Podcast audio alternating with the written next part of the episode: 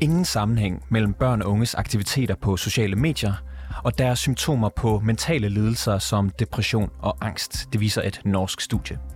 Men i foråret, der var der ellers tryk på den politiske retorik, når det kom til skærmes skadelige virkninger. Det er jo ikke trafikken, der er det farligste for børn nu. Det er den her. Det er den her. Øh, og jeg tror, der er en meget, meget, meget stor sammenhæng mellem det faktum, at vi aldrig nogensinde før har haft så mange børn, der ikke har haft det godt, og så lige præcis den her skærm. Samfundet bliver nødt til at påtage sig et langt større ansvar. Fordi den generation, der vokser op lige nu, er i høj grad overladt til sig selv på den der skærm, og det tror jeg ikke, der kommer ret meget godt ud af. Bannerføreren for skærmkritikken, det var ingen andre end statsminister Mette Frederiksen. Men er skærmtid egentlig så farligt, som statsministeren mener?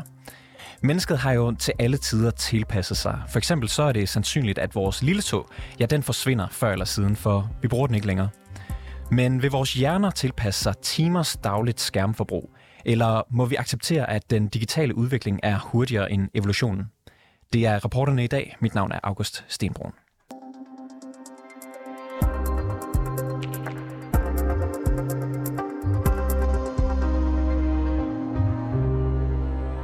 Det norske studie, jeg nævnte før, det finder som sagt ingen direkte sammenhæng mellem brug af sociale medier og så børn og unges mentale helbred. Og det overrasker ikke Malene Charlotte Larsen, der er lektor på Aalborg Universitet og forsker i børn og unges brug af sociale medier. Det fortæller hun til min kollega Toge Gribing. Nej, jeg vil ikke sige, at det overrasker mig så meget, for det flugter meget godt med, hvad andre øh, forskningsstudier også øh, har vist. At det er en lidt for simpel måde måske at forsøge at gøre sociale medier til i hvert fald den eneste årsag til, at børn og unge er i mistrivsel. Så når jeg spørger dig, er sociale medier skadeligt for børn og unges mentale helbred? Hvad svarer du så? Jamen, så vil jeg nok svare, at det er individuelt, og det afhænger af det enkelte barn og den enkelte unge. Så det handler i virkeligheden om, at vi bliver nødt til at tage flere ting med ind i øh, den ligning, der handler om mistrivsel, end, øh, end bare deres brug af, af sociale medier. Så altså, det er svært at lave den der sådan meget entydige fortælling om, at sociale medier er direkte årsag til øh, øh forskellige dårligdomme, fordi det afhænger meget også af personlighed, og ja, netop de, de vilkår, man, øh, man befinder sig under lige på det øh, givende tidspunkt, hvor, hvor undersøgelsen finder sted. Så at, at trække de der meget generelle linjer op kan være svært, men, men derfor øh, er det jo ikke det samme som at sige, at øh, sociale medier er fuldstændig uskyldige og ikke øh, spiller nogen som helst rolle i forbindelse med, med trivsel. Det vil jeg ikke sige. Kan man svare ja eller nej? Fordi det var jo langt øh, svar, men nu, men nu sidder jeg sådan her og funderer over, hvad, hvad, hvad hælder du egentlig mest til? Er sociale medier skadeligt for, for børn og unges mentale helbred, eller, eller ej? Jeg vil sige, det er de ikke som udgangspunkt. Men der kan være nogle faktorer i øh, børn og unges liv øh, derudover, som øh, gør, at øh, sociale medier kan være skadelige for dem, hvis de har øh, andre livsbetingelser, der gør, at øh, de sociale medier kan, kan spille en, en negativ rolle i deres liv. Det lyder som rigtig mange nuancer af, af grå øh, på det her område. Hvad ved vi egentlig konkret om sociale mediers indvirkning på, hvis vi skal tage mental helbred specifikt? Noget af det, vi kan pege på, det er, at det handler lidt om også, hvordan man bruger de sociale medier. Og der, der ved jeg, at der har været der nogle studier, der peger på, hvis man selv er interagerende og, og bruger sociale medier aktivt og kommunikerer med andre, så kan det have en positiv øh, indvirkning på ens trivsel. Men hvis du derimod har en meget inaktiv brug og passivt bare øh, scroller løs øh, og bliver fanget og falder ned i nogle af de her øh, kaninhuller, hvor du pludselig har brugt alt for lang tid, så har det ikke nødvendigvis en positiv indvirkning på, øh, på dit liv. Hvad er det så for nogle ting, der, øh, der spiller ind i at, at skabe den her katalysator af, af, af mistrivsel? Altså er det, er det ensomhed? Er det følelsen af ensomhed? Ved, ved man det, hvad det er for nogle andre ting, der, der spiller ind og får det til at måske at, at ligne, at det er sociale medier, der er synderen? Mm. Jeg plejer at sige, at man tager sin personlighed med på, øh, på sociale medier. Så hvis du for eksempel har en tendens til at sammenligne dig med, med andre øh, offline, kan man sige, så vil du tage den adfærd med over på øh, sociale medier, og så er der måske visse platforme, der ikke øh, vil være særlig gode for dig, fordi så kan du måske let komme til at føle, at de andre har et bedre liv end dig, eller du har ikke lige så mange venner. Du, den der sådan, øh, sociale sammenligning med andre er ikke nødvendigvis øh, positiv, hvis du så også er et sårbart sted øh, i forvejen, kan man sige. Ikke? Hvis vi så hopper til noget af den retorik, der har været, særligt i foråret, når statsminister Mette Frederiksen taler om skærmtid og sammenligner det med trafiksikkerhed, er det så øh, overdrevet, synes du? Jeg synes, at retorikken har været øh, lidt overdrevet. Øh, fordi det igen bliver sådan en ensidig fortælling om, at al skærmbrug øh, er dårligt. Og, og, og det, det bliver jo også lidt sådan en fortælling om, hvis vi bare skruer ned for det, eller hvis vi bare fjerner det, så, så har vi ikke nogen problemer med mistrivsel. Og, og der er det jo også, at vi skal kigge på de studier, der siger, at der skal, tages, der skal noget kontekst med ind, øh, og vi skal kigge på de øh, livsomstændigheder, børn og unge ellers øh, befinder sig i. Øh, så jeg synes, det, jeg synes det, der har været en tendens til, at det, øh, at det har været noget overdrevet, også fordi det så alting bliver slået sammen øh, i en stor pærevælling. Så hvad er det i virkeligheden, vi snakker om? Snakker vi om øh, brug af, af skærme i undervisningen? Snakker vi om et tidsspilde på øh, sociale medier, eller snakker vi om øh, når man dyrker sine sociale relationer, eller når man koordinerer praktiske ting med familien, eller når man facetimer med dem, der bor langt væk, som man gerne vil se. Altså, der, der er jo rigtig mange ting, øh, og i virkeligheden snakker eller jeg ved jo ikke, hvad statsministeren eller de andre, der har udtalt sig om det her, mener, men i virkeligheden tænker man jo nok på, på øh, sociale medier, og man synes måske, at børn og unge bruger deres tid forkert. Øh, og det har vi jo altid øh, syntes, at øh, de burde bruge tiden på noget mere fornuftigt. Mette Frederiksen er også øh, citeret for, jeg tror det er på talerstolen, endda hun siger det her, at øh, vi kan ikke længere vende det blinde øje til de negative konsekvenser øh, om altså af skærmbrug. Er det øh, korrekt? Altså har, har man vendt det blinde øje til, synes du? Nu har jeg jo forsket i børn og unges brug af, af internet og sociale medier, sådan i hvert fald de seneste 18 år. Og jeg synes jo, altså især med sådan hjælpeorganisationer og så videre øh, på børneområdet har jo været i gang med det her det her altid. Så, så jeg synes også, det er sådan for simpelt at sige, nu har vi vendt det blinde øje til. Altså hvis der er nogen, der måske har, har vendt det blinde øje til, hvis vi snakker tech så er det jo i virkeligheden politikerne, der har omfavnet dem i høj grad og kommunikerer politisk på de her, de her platforme. Øh, også på et tidspunkt, hvor man jo, i hvert fald inden for forskningen, har været kritisk over for for overvågningskapitalismen og for, hvad det er for et samfund, der bliver skabt, og hvad det er for, nogle, hvad det er for en magtplatform, som Facebook og så videre har, har øh, for vores samfund. Ikke? Så, så det er sådan lidt dobbelt, at man på den ene side virkelig bruger rigtig meget tid og rigtig mange annoncekroner og har store indsatser på sociale medier samtidig med, at man, at man fordømmer dem lige i forhold til, til børn og unge, som jo bare vokser op i det, i det samfund, vi alle sammen sætter rammerne for. Så der er noget dobbelt der.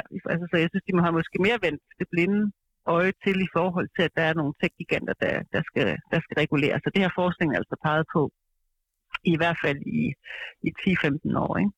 Hvis vi skal tage fat i et citat mere, så er det statsminister Mette Frederiksen igen, der er citeret i øh, Berlingske, for at sige, at vi var for længe om at opdage, at der er en sammenhæng mellem depression, angst og mistrivsel, og så den tid, som den generation, der vokser op med skærmen, bruger på en telefon. Er det rigtigt, det Mette Frederiksen siger? Det kan være, hun har læst nogle studier, jeg ikke øh, kender til. Men jeg synes heller ikke, altså jeg synes, man har jo været opmærksom på, på det her med, øh, hvilken betydning sociale medier har i børn og unges liv i, i rigtig mange år. Så, så når hun siger mand, hvem er det så, hun mener? Ikke? Fordi der, der har jo været organisationer, der har fokuseret på mistrivsel og hvilken sammenhæng det har med sociale medier. Jamen hun siger ikke bare mand, hun siger vi. Øh, det kan jo godt ja. være, hun mener politikerne så. Ja, det kan være, hun mener det, ja. Hvorfor er det et problem, når man på den måde her diskuterer skærmtid som helhed? Altså, fordi du kan jo høre på de her citater, jeg lister op også, der bliver jo ikke talt specifikt om noget på skærmen. Der bliver talt om Nej. skærmen. Mm. Jamen, det bliver jo en lidt unuanceret debat, for hvad er det egentlig, vi mener? Og der er mange ting, der bliver blandet sammen. Så det er skærme i skolen, skærme i vuggestuen, øh, skærme i fritiden, øh, brugen af sociale medier, øh, dataindsamling fra, fra tech-giganterne. Vi blander rigtig mange ting sammen, og det er jo i virkeligheden nogle debatter, der skulle køre sådan lidt øh, sideløbende. Øh, men, men man har måske den her fornemmelse af, at ved at slå, det, slå alting sammen til, til én ting, så finder vi let en syndebuk, og så synes man måske, det er en let løsning at sige, så fjerner vi øh, skærme fra børn og unges liv, og så er det hele meget bedre. Det er jo ikke nødvendigvis øh, tilfældet, øh, også fordi børn og unge virkelig er forskellige og har forskellige muligheder og, og udfordringer ved brugen af sociale medier. Skal vi slappe lidt mere af generelt, når det kommer til sociale medier? Altså er det, bliver, bliver det hysterisk, når vi øh, bekymrer os øh, om sociale medier? Nej, jeg synes, det, jeg synes, det er fornuftigt at bekymre sig, men vi skal også øh, gøre det på et niveau, hvor det, hvor det giver mening. Øh, og, og hvis retorikken bliver for, øh, for ensidig og for, for overdrevet i forhold til, hvad vi ved, sådan at, eller hvilken funktion det reelt spiller, så, så afkobler vi også fuldstændig øh, børn og unge fra, og, og synes, at det giver mening at deltage i den debat. Ja, og hvad, hvad, hvad vil det betyde, hvis, hvis netop øh, børn og unge bliver afkoblet?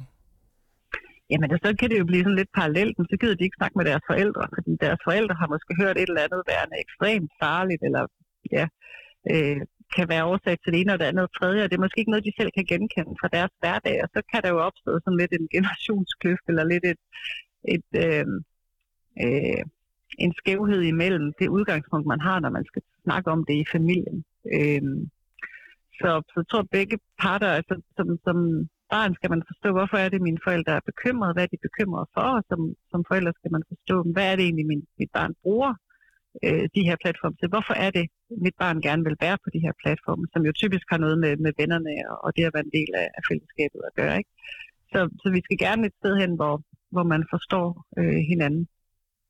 Selvom retorikken er overdrevet, så mener Malene Charlotte Larsen altså, at der bør være mere regulering af tech-giganterne, og hun nævner især de her fastholdelsesmekanismer som noget, vi skal være opmærksom på. Det kan for eksempel være Snapchats AI-funktion, der er designet til at simulere en samtale med en ven, men i virkeligheden får barnet eller den unge til at sidde og tale med Snapchat-platformen. Og så skal vi jo prøve at finde ud af, om evolution kan sådan give mennesket endnu mere til skærme og, og det, der følger med. Og det skal vi sammen med en hjerneforsker. Jon Wiener, du er hjerneforsker. Ja. Og øh, så er du underviser på Copenhagen Business School i neuroøkonomi. Og for mange, der er ligesom mig indtil i dag ikke vidste, hvad det var, så kan jeg lige hurtigt sige, at det handler om, hvorfor vi mennesker opfører, som vi gør, og træffer de beslutninger, som vi gør. Er det korrekt forstået? Ja. Øhm, kan menneskekroppen, eller måske snarere hjernen, tilpasse sig vores stigende skærpenforbrug? Ja, man kan jo sige, at hvis der er noget, der virkelig karakteriserer mennesket, så er det jo, vi er helt fantastiske til at tilpasse os nye omstændigheder. Se bare på krigen i Ukraine, hvor godt befolkningen tilpasser sig selv så forfærdelig en situation. Så vores hjerne er helt fantastisk til at tilpasse sig, og det gør den altså også meget, meget fint med hensyn til sociale medier. Hvordan, hvordan tilpasser vores hjerne sociale medier for eksempel? Ja, man kan sige, at, at øh, en ting, som, hvor vi tilpasser os, det er jo, at vi vender os til, at øh, vi vender os til i virkeligheden hele tiden at blive forstyrret. Vi vender os til, at at vi forstyrrer dels af de sociale medier, og det betyder faktisk også, at vi, at vi forstyrrer os selv. Så vi, vi opsøger jo også selv øh, øh, sociale medier, selvom vi ikke nødvendigvis får en notifikation. Så vi tilpasser os et system, kan man sige, eller en, en virkelighed, hvor, vi, hvor vores hjerne og krop vender sig til i virkeligheden hele tiden at blive en lille smule stresset. Resultatet er så, og det er jo også det, man kan sige, lidt ligesom at tilpasse sig krigen i Ukraine, det har selvfølgelig nogle omkostninger. Øh, og det har det også for os, at det har nogle omkostninger. Så fordi kroppen er så visligt indrettet, og, og i virkeligheden er indrettet også hjernen indrettet til at forudse fremtiden, så kan det bedre betale sig for os, når vi nu bliver stresset hele tiden, så kan det bedre betale sig for organismen og hjernen i virkeligheden at, at indføre et lidt højere stressniveau konstant. Fordi så får vi ikke så stort et chok, når vi får en notifikation. Så det er klart, det har selvfølgelig omkostninger for vores stress, og det har omkostninger for immunsystemet og en hel række andre ting. Ja, præcis. Jeg skulle lige til at spørge, hvilke konsekvenser har det at have et generelt højere stressniveau? Det lyder ikke umiddelbart sundt. Nej, det er heller ikke sundt. Man kan, men man kan jo sige, at hvis man nu for eksempel øh, skal være radiovært eller journalist, ja, så kan det være ret godt faktisk, at man er tilpasset sig øh, et meget højt, eller relativt højt stressniveau, man for, hvor man for eksempel, lidt ligesom du, du skal, du skal måske høre på en producer samtidig, hvor, hvor du i virkeligheden skal, skal, skal multitaske ret godt. Og så kan man sige, det er jo også en form for træning til at multitaske. Det er en træning til hele tiden at, at få nye opgaver men er det godt at træne sig til det?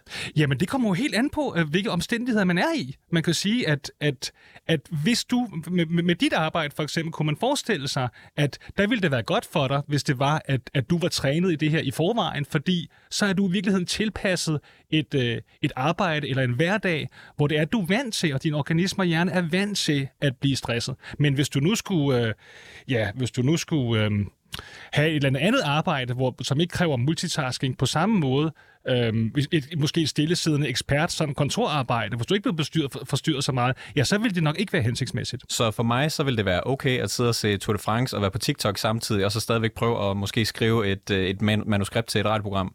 Ja, for kan man sige, det, det vil jo være... Alt andet lige vil det nok gøre dig bedre til dit arbejde, i hvert fald hvis det er det, man har som succeskriterie. Men det er klart, din organisme og din hjerne vil jo stadigvæk være ekstra stresset med de omkostninger, det så har. Og det vil så være svært for dig at være hjerneforsker og skulle sidde og lave, hvad jeg forestiller mig, meget specialiseret forskning øh, med TikTok kørende i baggrunden. Ja, det er klart, det er klart, at det, det forhindrer jo selvfølgelig en, en, en sådan dyb øh, øh, fordybelse. Kan vi vende os til det der sådan konstante dopaminsus, som man for eksempel får på sociale medier? Ja, altså det er lidt for simpelt sagt. Det er jo rigtigt nok det der med, at, at dopamin selvfølgelig er involveret, men, men det er lidt misforstået, fordi vores dopaminsystem faktisk er primært indrettet til at hjælpe os med at forudse fremtiden. Så når vi får et ekstra dopaminkick, så er det fordi, at, vi, at, øh, at det, der sker, er endnu mere positivt end nødvendigt, end, end, end, end uh, predicted, altså end man havde troet, det ville være. Mm. En hjernen, kan man sige, troet, det ville være. Og så tilsvarende, det... så får vi et fald, hvis det er, det er, hvad kan man sige, mindre godt, end vi troede, det ville være. Så dopaminsystemet er med til at forudsige, hvad der sker, og så bliver vi straffet, hvis det bliver dårligere, kan man sige, end det, der er forudsagt, og vi bliver belønnet, hvis det bliver bedre. Pointen er selvfølgelig, det er meget, meget sjældent, at det er bedre end det, vi har forudsagt. Det sker meget oftere, at det er dårligere end det. Og derfor kan man sige, at, at det i virkeligheden alt andet lige medfører en, en risiko for større følelse af tab. Og det er selvfølgelig negativt for os. Det påvirker vores humør negativt. Du, du nævnte før det her med, at, at vi måske kan vende os til et, et lidt højere gennemsnitligt niveau af, af stress. Er der andre måder, hjernen kan blive påvirket af, af de her sociale medier, øh, af, af det her konstante stimuli? Ja, yeah. man kan sige, jeg, nu, nu har jeg prøvet at tænke lidt over spørgsmålet. Det var nogle rigtig gode spørgsmål, nemlig jeg fik, som du også stiller nu. Man kan sige, at hvis man nu drager en parallel til at forestille dig, at man bor i en storby frem for en landsby, så ved vi godt, at det indfører... Det, for, for eksempel er der meget højere skilsmisserater. Altså forhold varer simpelthen kortere tid i en stor by. Og det betyder også, at der er rigtig mange mennesker hele tiden at sammenligne sig med. Så man føler heller ikke, at ens plads i hierarkiet, den en plads i samfundet, er lige så stabil, når man bor i en stor by.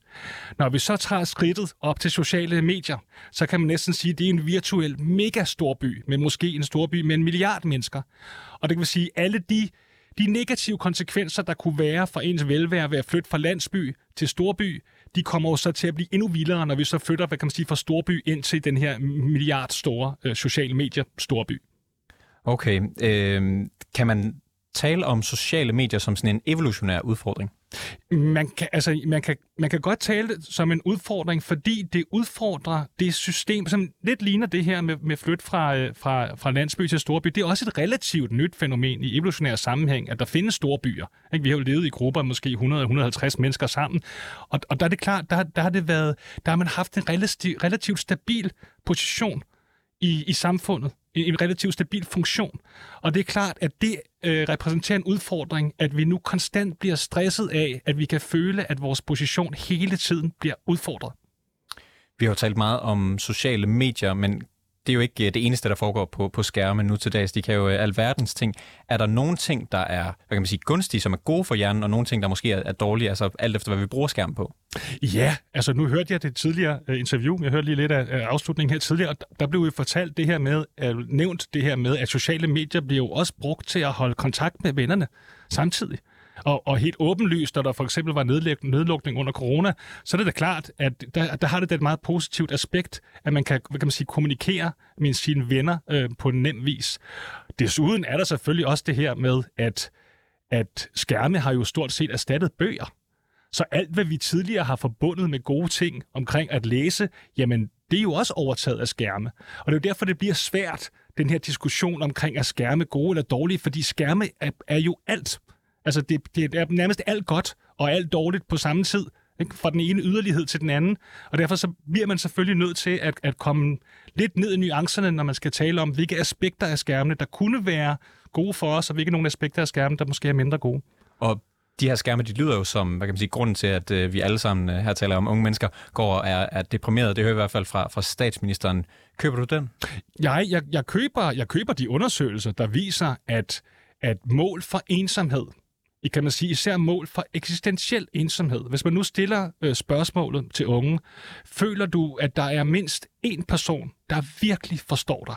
Så der er altså færre og færre, der siger ja til det spørgsmål. Og så kan man sige, så kan man have nok så mange minder på sociale medier, men hvis man ikke føler, at der er en eneste person i hele verden, der forstår en, ja, så er man jo, kan man sige, eksistentielt ensom, og det er jo virkelig skadeligt for en. Så man kan sige, at hvis man følger, kan man sige, undersøgelserne, som jo er en eller anden form for afspejling af den objektive virkelighed, ja, så er der i hvert fald meget, der tyder på, at, at det går, kan man sige, dårligere og dårligere for ungdommen. Og det er sociale mediers skyld? Det kan, jeg, det kan man jo ikke sige entydigt, at det er overhovedet. Altså, man kan også godt sige, man, man kunne lige så godt sige, at det var en sekundær effekt af, at deres forældre hele tiden er på sociale medier.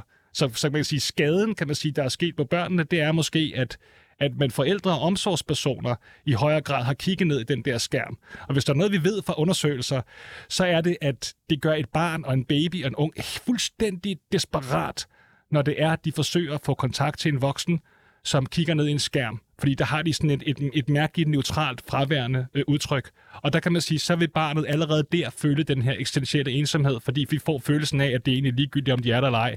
Der bliver ikke lagt mærke til dem. Så hvis der er nogle forældre derude, der skulle lytte med og tænker, at, øh, hvad kan man sige, ligesom Mette Frederiksen, at skærmene det er det farligste, der er for unge mennesker, så det bedste forældrene kan gøre, hvis jeg forstår dig ret, det, forstår dig ret, det er selv lige at kigge op og se på deres børn. Ja, selv fjern de skærme. Især når du er sammen med dine børn. Få dem væk. Simpelthen. At det er helt absurd, at det, at det er børnene, man ligesom bekymrer sig på børnenes vegne, når de i virkeligheden er også voksne, omsorgspersoner og forældre, hvor problemet faktisk ligger. Øhm, vi talte om det lidt før, men kan du sige lidt mere om, altså jeg startede med at snakke om, at du ved, man kunne øh, måske forsvinder vores lille tog på et tidspunkt. Altså, kan vi se noget sådan evolutionært, der har at gøre med, med øh, måske er det ikke øh, sociale medier, vi ser allerede, men måske at vi er øh, samlet på andre måder med telefonen, at vi kan, som du sagde, komme i kontakt med, med, med andre mennesker øh, så hurtigt, øh, som vi kan nu til dags. Hvad tænker du på her? Altså om vi, altså om man kan se på vores hjerner, kan man se, at de har ændret sig? Kan man, altså rent fysisk, kan man se, at de har ændret sig, siden at øh, vi er begyndt at blive connected meget bedre sammen? Nej, slet, slet ikke. Altså man kan sige, at evolutionen går over tusindvis og titusindvis af år. Så, så der er slet, slet ikke sket nok. Altså, der er slet ikke gået tid nok til, at vi kan detektere nogen form for ændring. Kan man give noget bud på, hvad det vil, om det vil have nogle ændringer på evolutionen?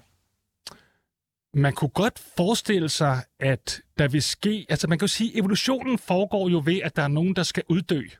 Så hvis, hvis det her skulle have en ændring, så skulle det betyde, at det er en ny type mennesker, som begynder at få mange børn og føre sine gener videre. Og det er, jeg, jeg, har svært ved at, jeg har svært ved at se det ske, også fordi vi har jo ikke særlig stort øh, selektionspres i dag. Altså nu bruger jeg jo for eksempel briller. Ikke? Altså hvis det havde været for tusind år siden, så var jeg jo uddød, og min gener uddød, og min far som også brugte briller. Ikke? Så vi har, jo, vi har jo allerede, kan man sige, øh, mekanismer, hvor dem, der ellers ville have været udskilt øh, før i tiden, får lov til at give deres gener videre i dag. Og derfor så kan man sige, det, det, det vil jo fortsætte. Jon Wiener, hjerneforsker og underviser i neuroøkonomi på Copenhagen Business School. Tak fordi du har lyst til at være med i programmet. Fornøjelse. Programmet her det var tilrettelagt af Toge Gripping. Mille Ørsted er redaktør, og mit navn det er August Stenbrun.